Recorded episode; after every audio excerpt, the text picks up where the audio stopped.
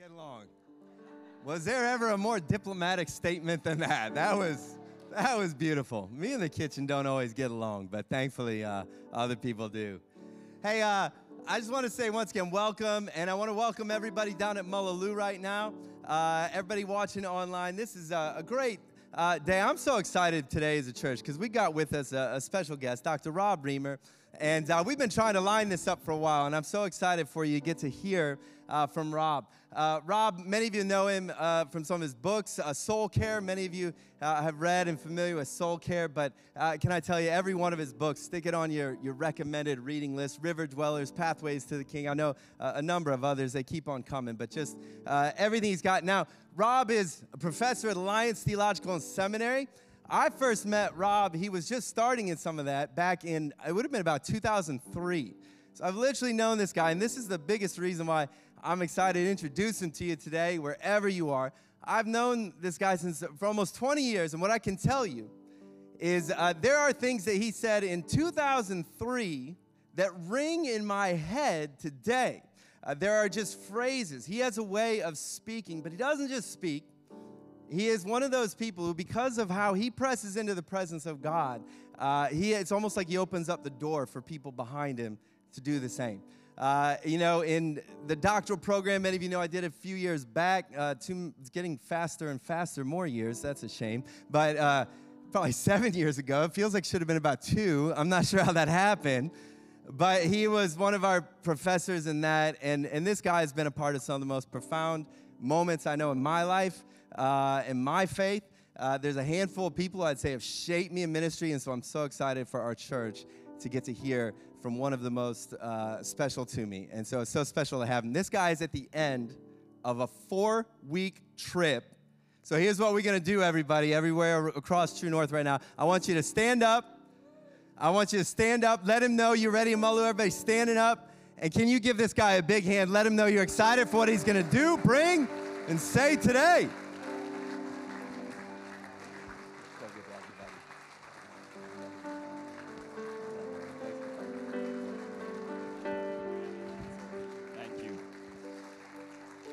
Oh, thank you.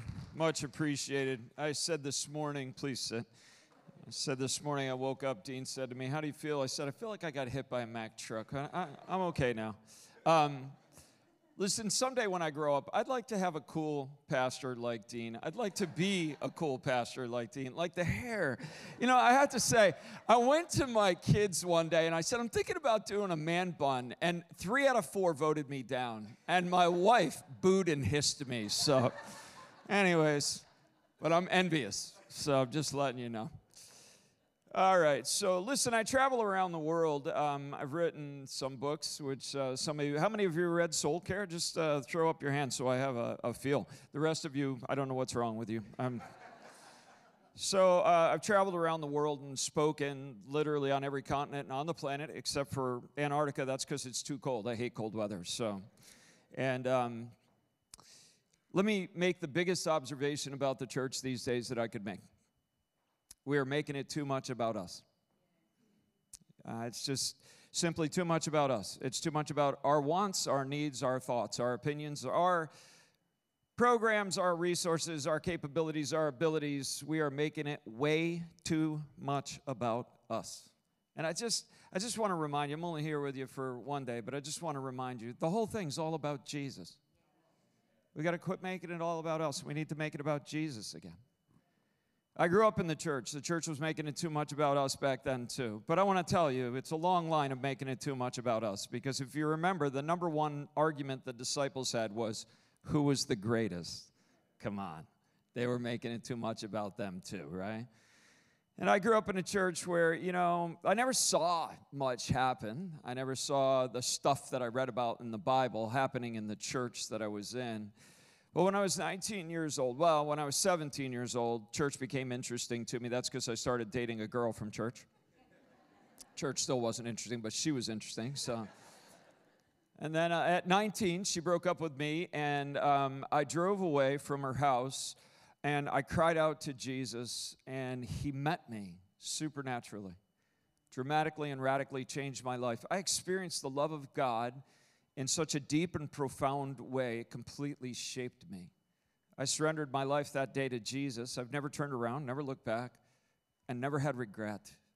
Listen, I'm just going to tell you life works so much better when Jesus is at the center, not at the edges. When Jesus is at the edge of your life, you're always missing out on freedom and fullness and abundance. But when Jesus gets to the center, you discover all he is. And so this morning, I want to talk about Jesus and his message, and I just want to go back to the basics. Uh, that's kind of one of my main themes in life. And I got to tell you, wherever I go, I just want to make it about Jesus. So turn with me if you want in your Bibles, or you can look on the screen. I think these guys will throw it on the screen for you. I want to look at Matthew chapter 4. This is kind of the beginning and the Gospels of Jesus' ministry. And this is what Matthew says. It's kind of the first summary statement of what Jesus was all about. So pick up verse 23. Jesus went throughout Galilee, teaching in their synagogues, proclaiming the good news of the kingdom. That's the gospel. But you know, too often we truncate it, and what the authentic message of the gospel is, is the good news of the kingdom of God or the kingdom of heaven. And then notice the results healing every disease and illness among the people. News about him spread all over Syria, and people brought to him all who were ill with various diseases, those suffering severe pain, the demonized. Uh, translation here, demon possessed. Terrible translation, ought to be demonized. Those afflicted with demons, those having seizures and the paralyzed, and he healed them. The central message of Jesus is all about the kingdom of God, or in Matthew's version, he usually calls it the kingdom of heaven. That's the message of Jesus. It's the good news of the kingdom. So, really, if we're going to understand Jesus, we got to start with that. We need to ask ourselves, what is the kingdom of God? Because everywhere he goes, that's what he preaches. It's the opening line that he preaches. When you get to the end of his ministry, book of Acts, you know, he's with the disciples 40 days, 40 nights, and Acts 1 says he talked to them for 40 days and 40 nights about the kingdom of God. You get to Matthew 13, he tells seven parables in a row. Every one of them starts with this phrase The kingdom of heaven is like. This is what he talks about. This is what he came to to do, bring about the kingdom. So, what is the kingdom of God? Let me sum it up for you in two sentences. You ready? The kingdom of God is the reversal of everything that went wrong with the world when sin entered the world. I'll give it to you in a positive sentence and then I'll just kind of illustrate it. The kingdom of God is the restoration of the way things were supposed to be before sin entered the world. So think about it. When Jesus comes preaching the gospel of the kingdom, he offers people forgiveness and reconciliation with God. Why? Because when sin entered the world, there was a break in our relationship with God. There was separation in our relationship with God. There was guilt, shame, condemnation. So Jesus comes to bring restoration, reconciliation between you and the Father, and to erase the stains of sin on our soul. This is part of the gospel of the kingdom, but it doesn't stop there. Jesus didn't just come to deal with the issues of sin and guilt in your soul, He came to deal with the implications of sin in your life, which includes sickness. This is why every time Jesus comes and preaches the gospel of the kingdom, he heals the sick. Why? Because before sin entered the world, there was no sickness. When you get to heaven, there will be no sickness. So when the gospel of the kingdom is preached and Jesus shows up in his power, healings occur. And this is all throughout the gospels. He heals the sick. This is part of the message of the gospel of the kingdom. And I just want to throw you a phrase today that I want you to contemplate, okay? Too often in the church, the message we preach is, you know, we read this stuff in the Gospels about Jesus healing, for example. We go, you know, this is who Jesus was, and this is what Jesus did. But if my Bible is true and Jesus is the same yesterday, today, and forever, then that's not the message. The message is, this is who Jesus is, and this is what Jesus does. Let me help you think about the kingdom really simply. Ready? Here it is in a nutshell. When Jesus shows up, the kingdom comes. When you show up, nothing happens. Jesus said, Apart from me, you can do When we're making it too much about us, we see a lot of church happening. And when we make it about Jesus, we see the kingdom happening. When the kingdom isn't happening, it's because we're making it too much about us, because Jesus hasn't changed. Are you tracking with me? You'll also notice everywhere Jesus goes, he casts out demons. Why? Because there was no demonized people before sin. There will be no demonized people when we get to heaven. So wherever Jesus goes, he heals the sick, casts out demons. This is part of the message of the kingdom. And what I want to do is just spend a little bit of time thinking about this stuff. So let's think about Jesus and the kingdom for the rest of the morning. First, the kingdom of God always involves forgiveness and life change, wholeness and freedom in Christ. When Jesus comes, people start to get well. Emotionally, spiritually, there's freedom, there's fullness, there's wholeness in the soul. And it begins to spill over into relationships. Listen, you know, I went to church my whole life and most of the time, if I'm really honest, church taught me what to do and what not to do. They taught me how to behave. But they didn't actually teach me, teach me how to do deep life change. Jen and I planted a church in the Boston area, my wife and I, and you know, within a couple of years, church was really growing. Lots of people coming to faith. Uh, there were hundreds of people there that had gathered, and we got to a place where my wife didn't like me anymore. And you know, and that, probably too atypical. When someone starts you're in relationship with a spouse and they start to dislike you we pray that they will change right? You know like god fix them heal them deliver them. They're clearly the problem right? And i prayed that way for a while and then finally it occurred to me that it takes two healthy people to have a healthy relationship.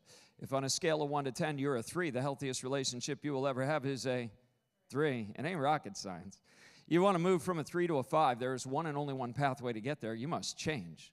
Because if you do what you've always done, you will get what you've always got. Too many of us are focused on other people. You can never fix a relational problem by s- focusing on someone else's issues.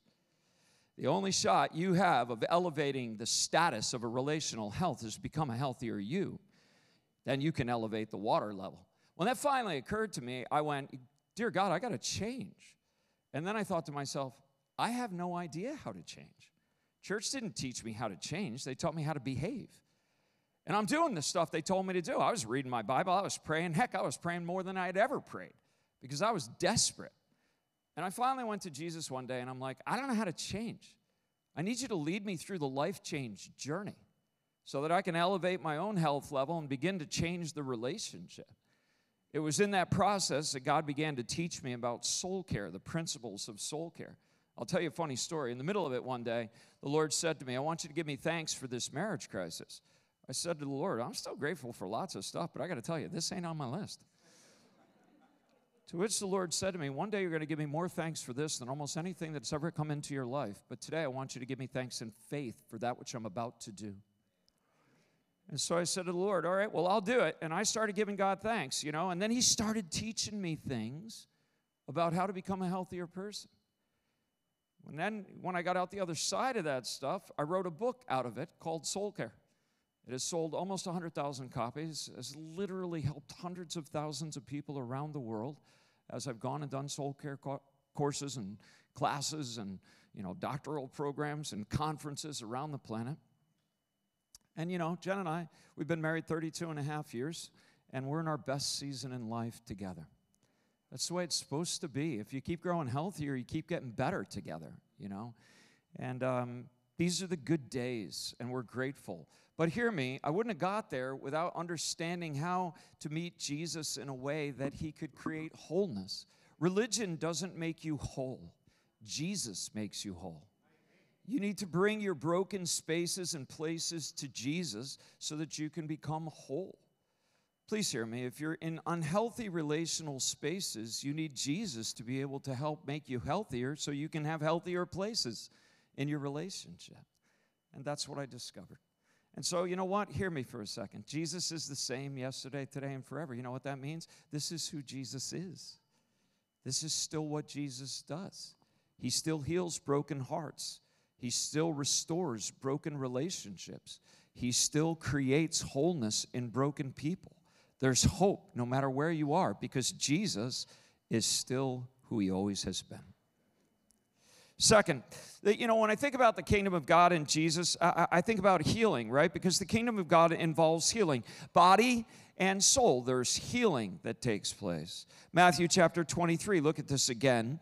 Uh, just look at some of the phrases that he uses here. Jesus went proclaiming the good news, the gospel of the kingdom, and healing every disease and illness among the people. People brought to him all who were ill with various diseases, those suffering pain the demonized, those having seizures, and the paralyzed, and he healed them. Early on in my ministry, you know, I decided, I, I was reading the, the Bible, and I thought to myself, you know, I, I, I think Jesus is still this guy. I don't think he's changed. But I got to tell you, I grew up in a church where healing never happened. We had theology that Jesus healed, but I never saw anyone healed growing up in the church, right? And one day I'm a pastor and I decide we've got to move beyond good thinking about Jesus and we need Jesus to show up in our services so sick people get healed and the kingdom comes. So I feel like the Lord one day is telling me, I want you to preach on healing in faith. And I said to the Lord, well, you know, I'll do that. Uh, just for the record, Lord, I've never seen anyone healed. And he's like, don't worry. I said, okay. So I get up, I'm working on a talk. I work on a talk on healing straight from James 5, right? You know, the prayer of faith, make the sick person well, that passage, right? So Sunday morning rolls around. I've developed the talk. I'm ready to go. I'm sitting with the Lord Sunday morning, and I said to the Lord, Is there anything you want me to change in this talk before I give this talk this morning? And I hear Jesus, and this is what he says to me. He said, I want you to give the talk exactly like you've given it, only at the very end, I just want you to add one sentence Jesus led me to give this talk today because he's going to heal many people. I said, That's a big sentence. I said, No offense, Lord, but if I say that and no one gets healed, you get off scot free. I'm the guy that looks like an idiot. And I said, Can you confirm that's really you and not my desires? Nothing from Jesus.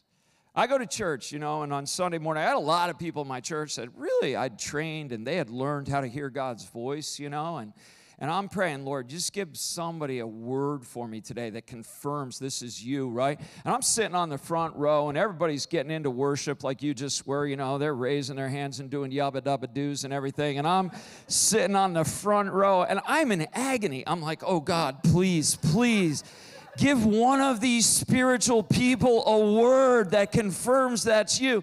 Nobody's sensitive to the Spirit. Why? They're making it too much about them. That's why. And notice, so was I, right? A lot of times we won't release what God gives us because we're making it too much about us. We're too afraid. What if we look bad? So I finally stood up and, you know, I gave the talk. I get to the end. Now it's crunch time. And, uh, I decided to go for it. I'm not going to make it too much about me. I'm going to take a risk. And I just said to the people, I said, You know, I was praying this morning about this talk, and I sensed the Holy Spirit say the reason why He wanted me to give this talk is going to heal a bunch of people today. As soon as I said it, I'm telling you, faith landed in the room. There was a woman who had, oh, I think, six or nine months worth of uh, lactose intolerance, and anytime she got any milk product, she would throw up and it was super, super strong. And she felt electricity, she said, like entered her shoulder, shot through her body, and instantly she knew she was healed. She went home and ate a half gallon ice cream. I don't recommend that. but she was so excited, she ate the whole thing. She never got sick again, totally healed her. We had a guy that morning, he had been scheduled that Tuesday for back surgery. Somebody prayed for him. Wasn't me. Somebody, one of our people in the church, prayed for him. The Spirit came. Jesus showed up. The kingdom came. Guy felt heat in his back. Back pain went away. He was on really heavy medications, trying to, you know, just keep his pain from being too much, and went home, threw away his drugs, never had back surgery. Guy ended up dying later on. He was an elderly man, and he ended up dying later on, but he never needed the back surgery. He was totally healed. We had 13 people healed that morning. Imagine if I didn't have the courage to speak into the atmosphere what Jesus was up to. This is what happens when we make it too much about us. Please hear me for a second. Jesus is the same yesterday, today, and forever. That means this is who he is, and this is what Jesus does.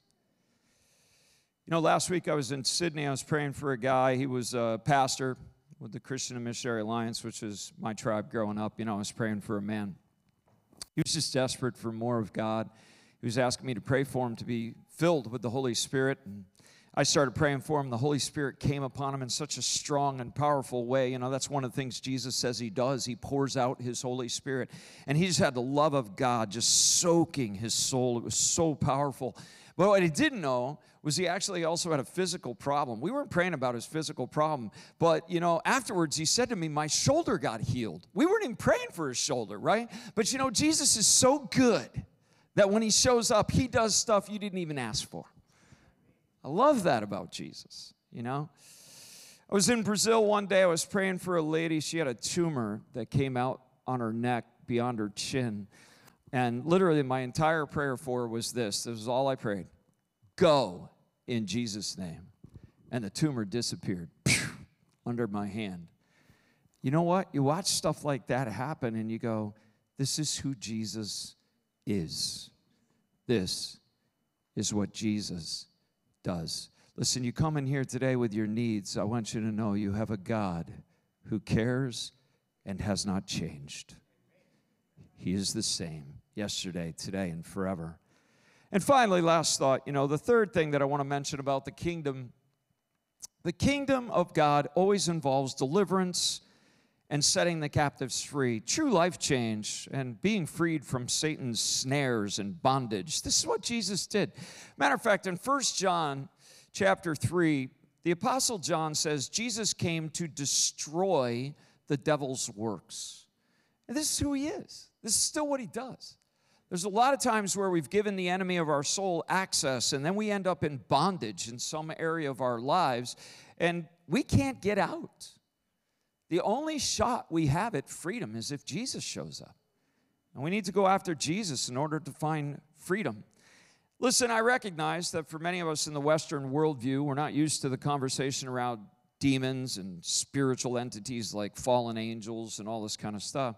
However, you know, I, I read a lot of commentators and Bible commentaries and things like that. And a lot of these guys, very educated people, right? You know, Oxford degrees and Harvard degrees and all these big schools and so on. And they write things in these Bible commentaries like, you know, in the first century, they didn't really understand about psychological troubles, and there weren't really demons, and Jesus was just curing people's psychological ailments. And I'm just going to pause and just say if our education gets so high that we think we understand more than Jesus understands, I'm pretty sure we've educated ourselves into arrogance and out of kingdom activity.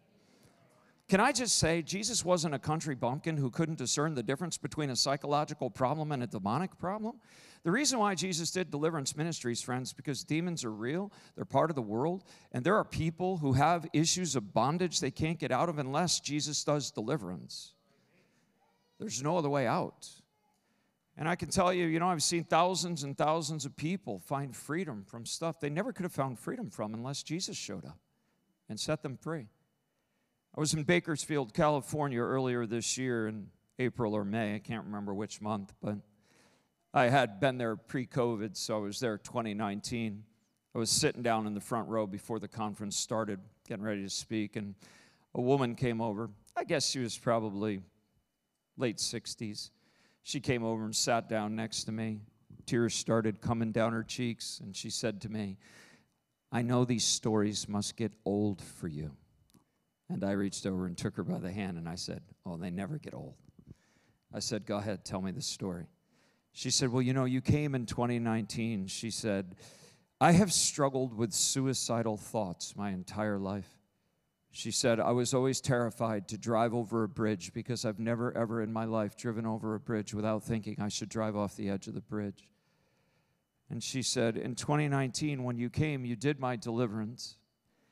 And she said, It has been three years, and I have not had a single solitary suicidal thoughts since the day you've done my deliverance.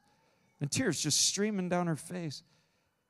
Her husband came up to me because he saw her sitting there. He comes up to me afterwards, now tears streaming down his face. He said to me, I know my wife talked to you. He said, but He said, You didn't just change her life. He said, That encounter she had with you and Jesus changed all of our family. Yeah, that's because this is who Jesus is. This is what Jesus does. He hasn't changed. This week I'm in Perth. I had a woman come up to me before the conference started. And she says to me, You know, you were here, and I can't remember, she said 2017 or 2019, I don't remember which year. I was there for her, her, the, uh, the, her conference experience, but she said, You came, she said, I got deliverance. And she said, Do you know, the previous 13 years, she said, I had struggled with anxiety and panic attacks every single day. And after that deliverance, I have not had any anxiety or any panic attacks in the last, you know, whatever many long it's been, three, five years, whichever one it was that she came. And that's who Jesus is. Hear me for a second. You know, there's broken places in your soul that Jesus can heal. Some of you, there's demonic stuff that you're you're in stronghold to. Jesus hasn't changed. He still sets the captives free. This is who Jesus is. This is what Jesus does. Let me end with a, you know, sort of an implication of all of this for us. I said to you early on, it's not complicated, but when Jesus shows up, the kingdom comes. And the key for us really is so often we are, as I said at the beginning, making it too much about us. You know, too often we're praying and focused on ourselves. I'll tell you a story and a story about a friend of ours, and some of you, of course, have met him because I know he's been here before. But uh, I was in a class one day with my friend Martin Sanders, and uh, I think Martin's been here a bunch, right, Dean? Yeah, and so many of you have met Martin. And um, we had we were teaching an ATS, a seminary class together, where Dean went, and. Um, it was the last day of class, and we were doing a ministry time. Probably had like 100 people in the class. We brought in a bunch of people to do ministry, and it was, you know, one of the people that came to do ministry with us. A lot of pastors locally and some lay people. But Diana, Martin's wife, was obviously back when she was still alive, was there. And, you know, we release people to pray. We just asked anybody that wants prayer, please stand. And everybody stood up across the room. And then we said, you know, anybody um, who's here on the ministry team can be released and go pray for people. And so they started going. And I get a prompting from the Holy Spirit to go pray for Diana. She was sitting in the back of the room. She hadn't gotten up yet to pray for anybody. I wandered into the back of the room and I just laid my hand on her, never said anything, just lingered with her. And then I wandered off and prayed for other people. Three days later, Martin called me on the phone. He said to me, uh, Hey, bud, uh, you prayed for Diana on Saturday. I said, I did. He said, What did you pray for? I said, Nothing. He goes, Well, I know you didn't say anything because she said that, but I mean, what were you praying for? I said, Nothing. He goes, You can't pray nothing. I said, Martin, I figured out somehow or another along my journey that my words don't really matter. And I said, I've stopped making it all about me when I pray. Jesus said the pagans pray with all kinds of many words, hoping they can make stuff happen by their prayers with their words. I said, so a lot of times, quite frankly, when I pray for people now, I said, I don't say anything. All I do is enter Jesus' presence. And I just linger with the person while I'm lingering with Jesus. I said, You know what I've discovered? I said, When Jesus shows up, the kingdom comes. When I show up, Nothing happens. I said, Why? What happened? He said, Man, she had an encounter with the power of God like she has never had before. He said, It was like an electric charge through her body. He said, It was still vibrating with her for two days after. And I'm like, Yeah, that's because Jesus showed up. It's not complicated. Let me say it one last time. When Jesus shows up, the kingdom comes. For some of you today, you just need Jesus to show up. And we're going to close today here in this campus and also in the other campus, even if you're online. If you need Jesus to show up, I'm just going to ask you to take a step of faith and just stand where you are right now.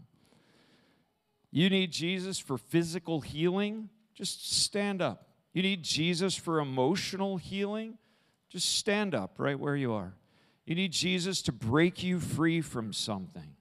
Just stand up in faith. It's not complicated. When Jesus shows up, the kingdom comes. I want you to look to Jesus right now. I don't have any magic. When I pray words, they don't really matter that much. What really matters is Jesus' presence. Let's just look to Jesus together. Lord, we're just going to fix our loving attention on your presence. You have made a statement, Jesus. You said, wherever two or three are gathered, you are here. And even right now, you are here. It is only in your presence that healing occurs, freedom, fullness, wholeness, deliverance. It's all about you. So I just pray, Lord Jesus, your presence would come upon your people. Just like when you walked planet Earth and you touched hearts and souls and bodies, the kingdom came.